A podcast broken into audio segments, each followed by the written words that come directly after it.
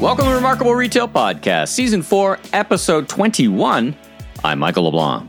And I'm Steve Dennis. Well, Steve, it's been a busy week, I think, for both of us, and we're heading t- uh, towards our final episode, episode 22, next episode, next week, which will be a predictions wrap up. So, looking forward to that. But uh, in advance, we've got a great episode coming up with a very special guest back on the podcast. Yeah, it's uh, it's great to bring Ron Thurston back. He was a, uh, as we'll talk about a little bit, he was a guest, I guess, early in season 2 mm-hmm. shortly after mm-hmm. his book came out, and uh, he was someone that popped on our radar screen.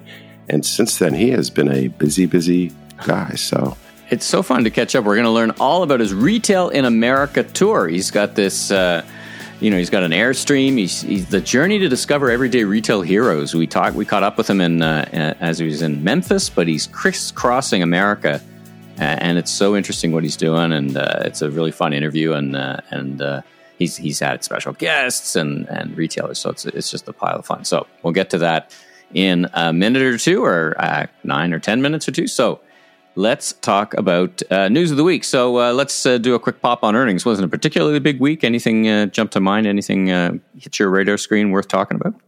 Well, some of it is a continuation of themes we've touched on. Uh, if you look at the retailers that are doing well, for example, Lululemon was a was a significant beat this week, and the ones that are maybe disappointing a bit, I would say RH's earnings were a bit of a disappointment. I think the pattern is if you are a retailer that largely serves a more upscale consumer, you're probably not getting hit by inflation concerns very much.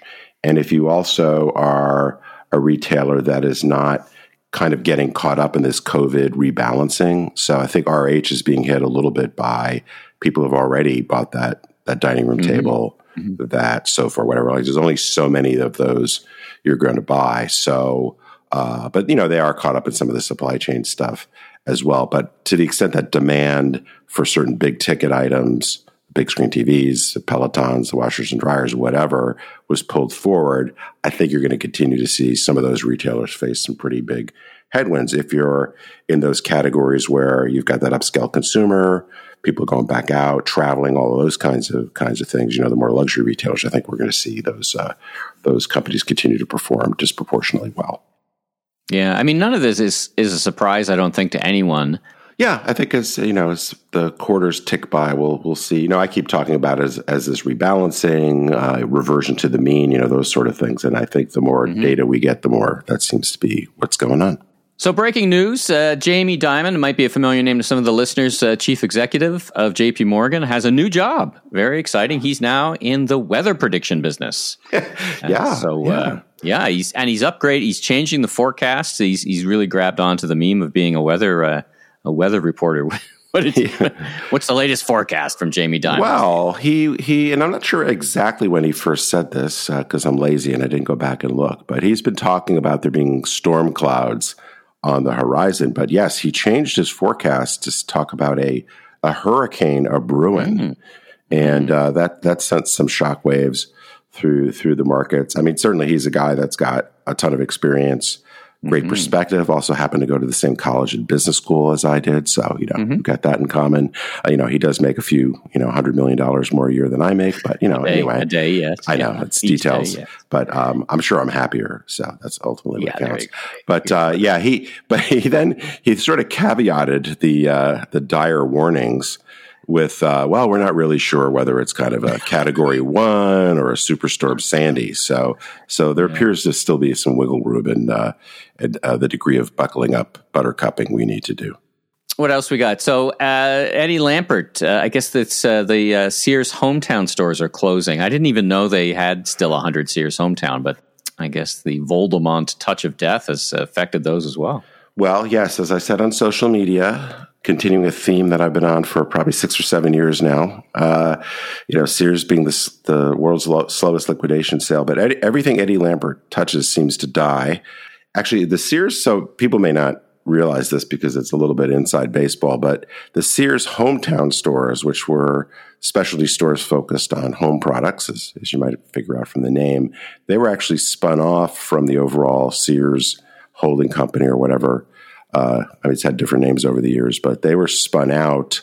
Uh, and then didn't essentially are a licensed or franchised sort of business. So they were spun out a number of years ago. So they are not part of the same corporate entity that the Sears and Kmart stores uh, were.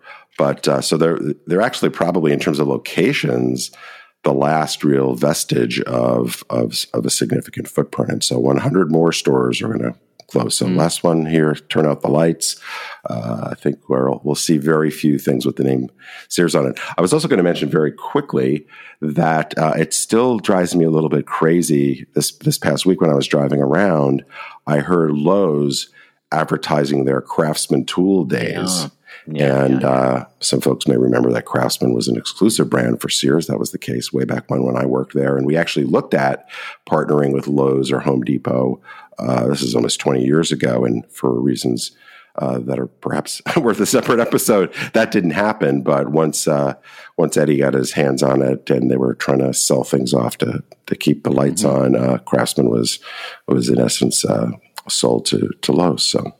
Yeah. Yeah. And I have a connection to that. We actually have a mutual connection because I uh, they were sold. I think it was for four hundred million to Stanley Black and Decker, which I work for. Yep. Uh, and and made some of the Craftsman tools myself. So I, yeah, I still see them. I, you know, kind of like a. I, I, it's funny, right? No one even connects them to Sears anymore. Like the Right. new generation, they're just a brand. Like there's not there's not even the connection. But uh, a couple other quick hits. I noticed. Uh, you know, give it to the uh, to the British to name their their retailers appropriately. Missguided has filed for protection, uh, and even though Boohoo was going to buy them, uh, so wow, wow, this story.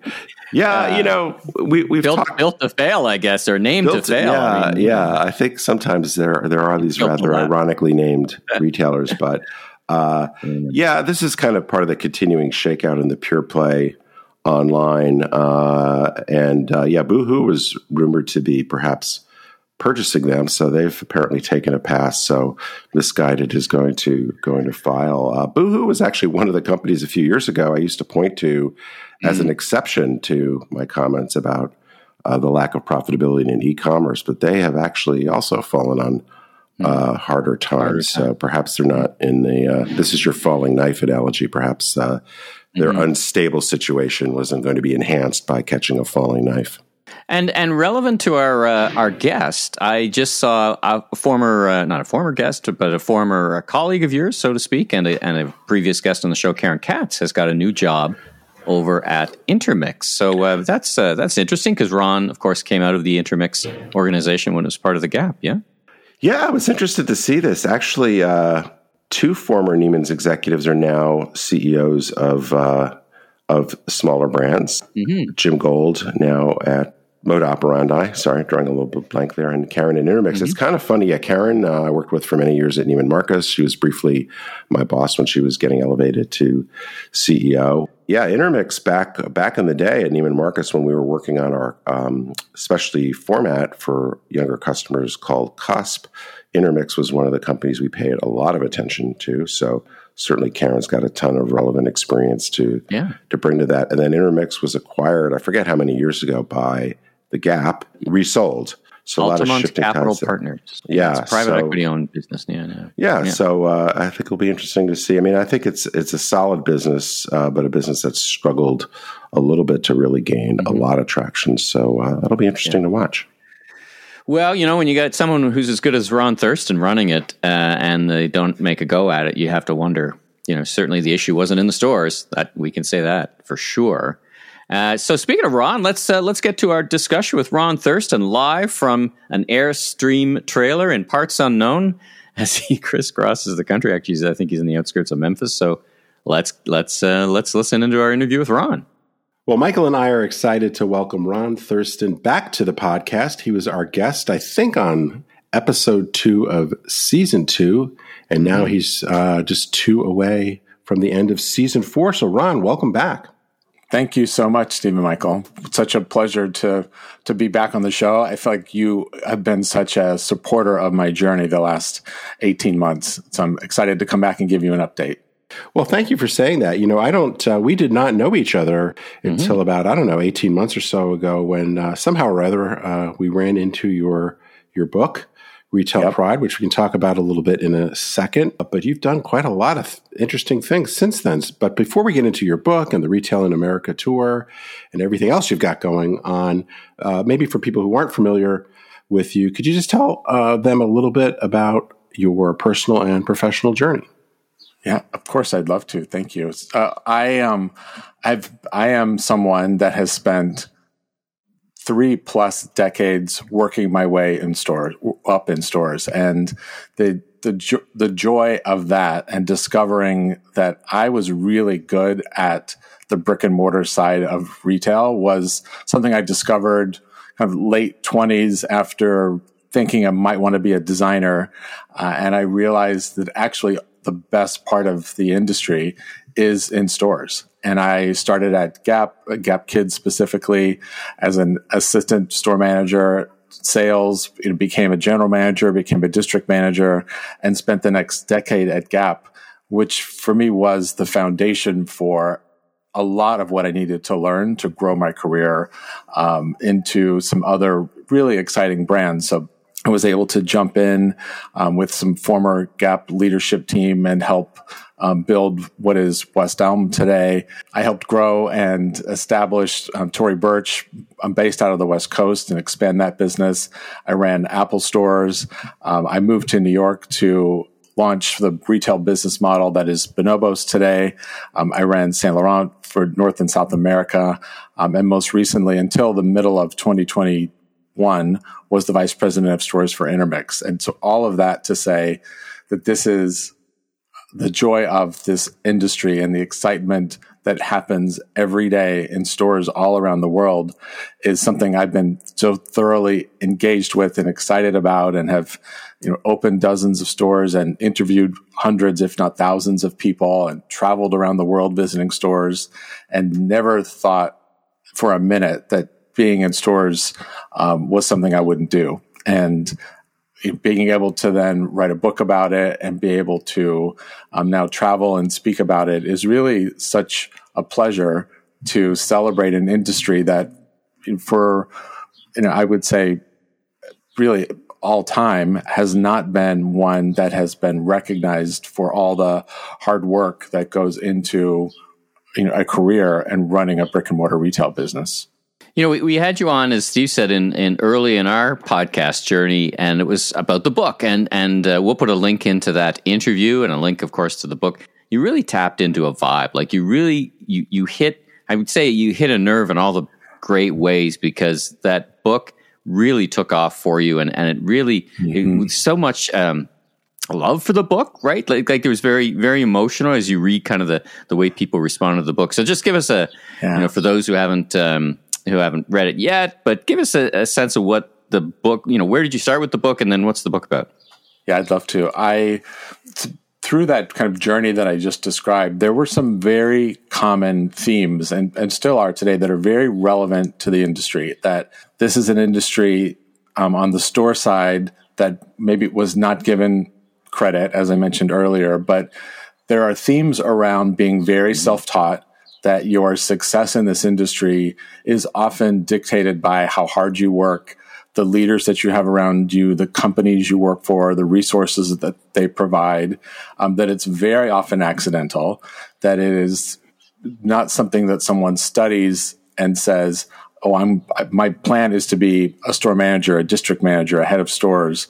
There are mm. usually some other education component or or not. So those themes around an accidental career, uh, a need to work for great companies, a need to have great mentors and people around you to move you forward and and all of that I just the the themes were so consistent and recognizing the fact that I had been a leader trying to put on conferences and trying to find mm. leadership books, trying to find things around book clubs and what can I get for my team to help them feel great about what they do other than me telling them that they're great. And I just came to this realization of like, you know what, that actually doesn't exist. It doesn't exist for the field. There are incredible books like Steve's that help us understand the industry at a at a more complex and higher level. But as a part-time sales sales, store managers, stock, district managers, there's never been a book written for them. And so I think that mm. that idea of we're, we're going to choose to take pride in a career that has not always been celebrated and may have been accidental, but I'm going to really encourage us to change this conversation to being intentional about the fact that we work in retail and providing language to them so that when someone asks them what they do, they actually have a context and an idea around how to communicate to their friends and family about their career. And that that was new. I think that's why the traction of the book took off. It was written by someone that has done all of those those jobs. It's written in a language that's very familiar to them and really for the first time it's like people said to me, this guy understands. He understands yeah. what we do every day. And thank you for giving us um, some inspiration to celebrate with our teams every day. You know, e- even before you uh, set out on this uh, wonderful journey you're on, and we're going to get to that a little later in more detail. Uh, talk about the impact that the book has had. I mean, I've watched and, and we've watched. You've got a pod, you're a podcaster, fellow podcaster now. I've listened mm-hmm. to the mm-hmm. podcast. We'll put a link into that. It's and th- just the way that people relate to you and their framework. I mean, they're so excited to talk about their careers, but and and the journeys. Sometimes the journeys have been, you know, they're overcoming obstacles in these journeys. But talk about the the impact mm-hmm. the book has had up to now, because it really seems, as I said, to have really tapped into something. It it really has. Thank you, Michael. I I think what's struck me most is that you know I, I primarily worked for Amer- big American brands uh, or emer- big emerging American brands. And I had this kind of American sensibility to my perspective on retail. What has really inspired me most is that this conversation about retail pride has is happening all over the world and i get messages from india and from asia and latin america and europe and people discover the book or they'll see something on LinkedIn and then they'll buy it for their teams and then their teams get excited and buy it as gifts for somebody else. It's like this idea of passing it on. Like there's this need to find resources and gifts to people in the industry. And when I can uh, go to a conference and speak to a group, more specifically store managers, district managers, they are they're thrilled that there's someone that's speaking directly to them. And that is has mm. nothing to do with their company. It has nothing to do with whatever it is that they sell. You know i think of retail as so wide in its um, price points and business models and the variety of e-com versus brick and mortar businesses all of it it's so wide but it's kind of very democratic at the same time. And i share that of like you're your pride in your in your career should never be dictated by the price. And that just because maybe you work in luxury that you should feel more proud of the fact that I work at Dollar Tree. Because working at Dollar Tree is really hard work and should you should be extremely proud of that and the work that you put into that and how you support your local communities. And when you say that to them that's the nerve that that strikes because there's a sense of judgment when you don't work in luxury that you are not good enough to do that. And I use pride in a very intentional way. How do we remove kind of the stigma of shame of working maybe in Walmart that you should be working in Louis Vuitton? And that it, for me is a is an underlying mm. kind of dark side of a retail career. And I very much want to mm. change that conversation. Well, I think there's a number of things you've done that are so impressive, but I think you actually illustrate a lot of what we talk about with this idea of, of being remarkable. Remarkable being something that is unique and memorable and, and very, very well done, but also, and this is really the secret sauce, I think, it's something that people talk about. So the success you've had with people mm-hmm. sharing your ideas and recommending it to other people, I think, uh, I mean, I'm a little jealous but I think it's, uh, quite quite amazing. Now, let's talk about. Uh, Let's talk about jealousy about this tour. That's what I, that's a well. I'm also jealous that uh, I saw several pictures of Ron with Sarah Jessica Parker, so maybe we can weave that in yeah. somehow. But anyway, uh, yeah, now you're on this this tour. Uh, you've got an Airstream and you've been traveling around to a whole bunch of cities, coming to, I think you're in Memphis now, you're coming to Texas in the next yep. few weeks. Uh, what is this Retail in America tour? Tell us, tell um, us about it. The book was launched, and the majority of all the work I did to get it off the ground happened while I was still the vice president of stores at Intermix.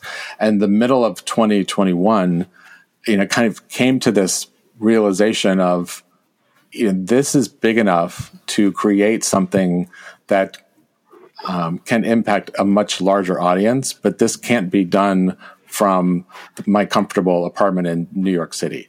I need to get out onto the road and meet people in person, see their businesses, experience the the feeling that have, you know, to your point, Steve, like there's remarkable work happening in big cities, small towns all over this country, but they don't have the opportunity to for someone to maybe see it and recognize it and celebrate it.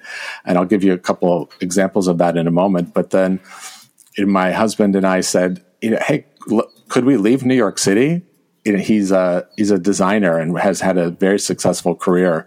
And could we could we leave New York City? Could we do this in an maybe we should get an airstream, which turned into you know how do you do that and how do you buy a truck and how do you live in campgrounds and it took uh, nearly a year of planning to make it happen um, i've had also some very generous sponsors who love this idea so Yoobic being a big uh, training platform, training and communication tool used by 300 brands all over the world. Spotify advertising is very interested in how to communicate what retail pride means to um, an in-store experience from a music point of view. Um, and KWI as as a large POS vendor, so they jumped in and said, "We'd love to help you," and that turned into you know what 2022 has become. So it's a minimum 20 city tour, which at this point is going to be much bigger than that, um, and a podcast called Retail in America, and just it's sharing stories all done live from their local cities. And here when we're recording the podcast here in in our airstream, and this kind of feeling very um, familiar, very local, um, staying in a city, you know, on average a week and seeing what's really happening and who do I need to meet and what conversations do I need to have. And I've met, I'll just bring a couple of examples because they're fresh in my mind. We were in Asheville, North Carolina for about 10 days, which is an incredible city. But two of the people that I met, one of which is a cycling brand called Kitsbow, uh, who um, has a very loyal following, but the CEO, David Billstrom, said, you know what, we're going to move all of our production to, to local or Old Fort, North Carolina, and we're only going to, pr- to produce what is ordered on our website.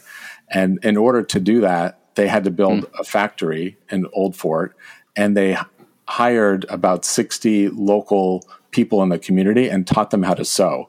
They have an entire kind of curriculum about teaching people how to sew so that they can work in the factory and produce the product for Kitsbow um, with no waste, no overproducing of inventory. They built a coffee shop on site. They built a retail business. They and they are like the hub of the local community has become this this part of fashion world and sports world.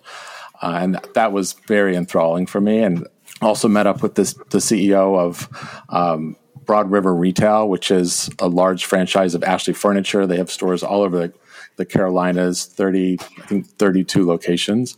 And to watch him in his own, he met me in Asheville, walk through the store, and then I had two of his team members on my podcast, which you'll hear this month. Just those stories of local communities and the impact that they have can't be replaced.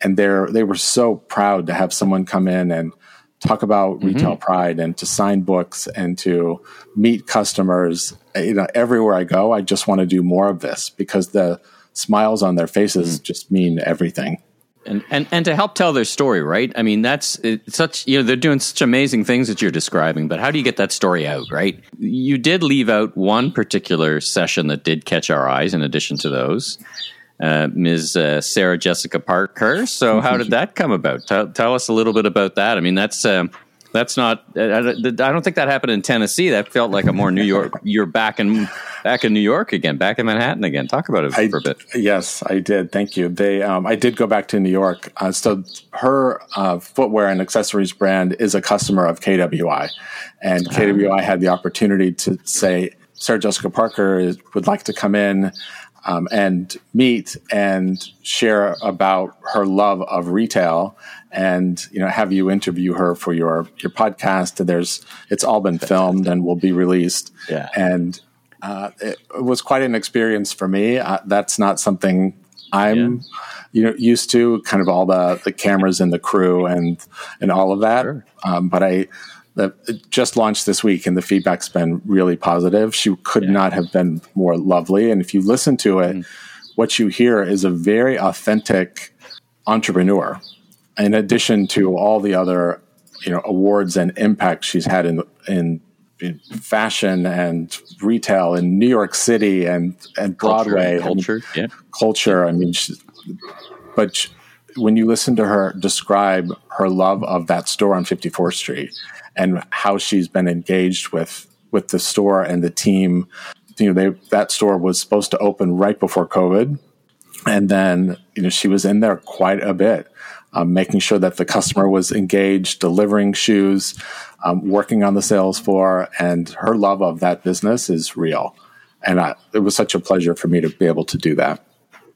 You're like a chapter from a Dr. Seuss book. Oh, the places you'll go. Like, did you imagine these things happening as you you know, planned out, well, we're going to get a trailer and we're going to meet Jessica, you know, we're going to meet Sarah Jessica Parker. Yeah, yeah, tick, tick, come on. The places you'll go. Let's, let's. How is this not like a Bravo or Discovery Channel show? That's what, oh, I think it will be. Around. You're oh, probably negotiating. Come on. I am, as, as yeah, I am not come opposed on. to that, Steve, if you have some connections. I have zero connections, but. Uh, I, I had a question, Ron, as as a guy who's spent, it sounds like, most of his time, at least as a as a grown up, on the different coasts. Where you know, and even my being in Dallas, which is obviously a huge um, retail market, I sometimes feel that the general view of retail is so, and fashion in particular, certainly, is so driven by what goes on in New York, L.A., you know, a couple of other other markets. You've you've been in some of those cities. I know you were in Miami, but mm-hmm. is like what's your sense of the view of the world from the smaller cities, the smaller towns compared to, you know, kind of the the fashion, you know, the women's wear daily view or the yeah. the stock analyst view? Any any major impressions, differences that stand out? I think my my biggest impression is that we get so caught up in that world when you are when you work for really important fashion brands like I did and live in New York City or LA and that you actually think that work is really important. And you realize really quickly when you're not in those cities how unimportant it is. And that the translation of some of that um, to entry price points or to Target and Walmart and where most of America shops has nothing to do with any of that work. And that is in many ways been incredibly inspiring is that there are much bigger things that we need to worry about than what's on trend for fall. And I have loved it. I've loved being in Walmart and watching what can, how how maybe a trend, maybe not, even how most of America shops, and that is who works there and who is the customer and what is that experience, um, and kind of take you out of the bubble of New York, LA, Miami. And those are, you know, it's a, trust me, it's a lot of fun. I've had the most um, mm-hmm. incredible times working for those houses. And, but you do get caught up in that world that may not seem, or there's no knowledge of that in general America. Also, in things like metaverse, no one has spoken to me once about that. Like, may not even know what it is. And what? You know, I know. And so, but then you were like, you know, but this is such an every dinner party I was in in New York City that was the number one conversation. You leave New York and people are like, I, I, don't know what you're talking about. So I think that that's um, it, this is like it, this is real life here. That's an important perspective for for me to have when you think about retail because retail is not just major cities. Well, listen, uh, there's an opportunity here for you. Uh, you've got the mic. You, you're you've had a, a, lifetime of service and contribution. For the listeners out there, what you know, a couple of things have you learned uh, meeting people and talking to them? I mean, you're already sharing some of that perspective, but you know, what what what lessons or insights would a couple of insights could you share with the listeners about retail that you've you've learned net new mm-hmm. to the tour? Because you've got so many insights in the book and previous conversations, but if you had, you know, a minute to say, listen, here's what I've learned. You need to know this as a leader, no matter where you're operating as a retailer. What would that be? So here's what I would say to answer that, Michael. I would say that there are incredible people in every city um, and uh, all over this country that I've already met, and so much, so much more ahead. But those people will require continued investment and, and, continued training and career growth opportunities. And to, when someone chooses brick and mortar retail as a career, that also then puts the pressure back on brands to do the right thing. And not all the stories have, are positive about their experiences working in retail. And a lot of it is dictated by investments that brands make in people uh, or lack of. And the challenges that many brands have faced the last couple of years and continue to face in a challenging hiring market do, does put pressure on them to do better. But I would say that that's not going to change. And if you want incredible people to continue to join your organization, continue to do good work, be really proud of what they do, that they need to be invested in. And that may be platforms like Yoobic that gives them you know, micro training every day on their phone or big investments like Walmart just made, you know, to recent college graduates because Walmart recognized that we don't have enough store managers for all the stores that we're going to open. And this kind of, um, they're calling it this emerging coach program for, you know, young people to choose to be a store manager for Walmart at a six figure role that can have that before they're 30 those kinds of investments are what will keep this industry growing and expanding and being exciting and making one that people will continue to choose in a very proud way. And if you can hear, the, that. you can hear the rain on the top of the airstream. It's pretty hard to miss. it, does, it sounds like a. It sounds like some birds tweeting. It's it's a wonderful background actually because yeah. you're not faking. You're not faking it, man. You're on the road. I love it. I'm on the road. And, we love it. We're gonna we're, we're going to add rain and birds to all future podcasts, even if. Uh, but, uh, you know, Michael's got some the sound effects yeah. thing, so you know we, we have Listen, not used that nearly Listen, enough. If, if we can't find Ron's authenticity, we'll just make it up. We'll just we'll just fake it. right. we should definitely try harder to be authentic. I think that's, that's the key advice. So, Ron, what's what's next for you? You're you're uh, I know heading out to a bunch more more cities. Uh, you want to talk a little bit about the tour as well as anything else you've got on the radar screen? Yeah, I'd love to. Uh, yeah, we're about six weeks in of the actual airstream, so this will take us through you know the, the, next several stops are Texas, then into New Mexico, Colorado, Utah, Wyoming, kind of up that part of the, the country. But the back, I would say September to the end of the year is really from Seattle to San Diego and all down the West Coast. And there are some of the most beautiful parts of this country, of course, but there are also mm-hmm. incredible retail businesses and people and startups and entrepreneurs um, that will really fuel this these continued conversations for the podcast and in-store events and you know everywhere I go I just want to meet kind of the best of and um, and have their voices heard you know, using this platform this kind of growth vehicle of retail pride and retail in America to help them share how much they love working in, in this industry because that inspires others to also make the same choice. And some of the actually the best episodes or the most downloaded episodes that I've had are store managers who have been my guests, um, who sat here in the Airstream mm-hmm. and shared their mm-hmm. story about, you know, I started in stock. I didn't ever plan to do this. And a store manager role is in my opinion, the most important role to have in retail. You set the tone for those four walls every single day. No matter what the company's doing, you set that tone. And when you hear store managers speak about leading a team of six or 60 or 600 in an Apple store, those are very important jobs. And I want to mm. continue to, to showcase them. So, Ron, aside from getting your book, listening to your podcast, how do you want people to engage with you when you're out out on the road? Are you looking for ideas of places to visit? Do you want people to stop by? What, what's what's the best way to see what you're up to and possibly meet you and engage with you when you're in the, if you happen to be in their town? I'm pretty easy to find. I have been you know, accused of taking over your LinkedIn feed pretty pretty quickly, uh, and so LinkedIn messages, you know, on Instagram at Retail Pride, through the website at retailpride.com. I'm very easy to find, and I would love to, uh, yes, hear really interesting things that are happening in your city. I would love to come and say hello. Um, I been hosting some just retail networking events uh, where we can bring some books and have a cocktail and have conversations about retail.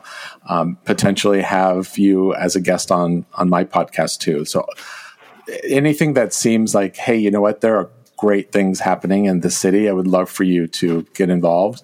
Please message me. I, it would be a pleasure.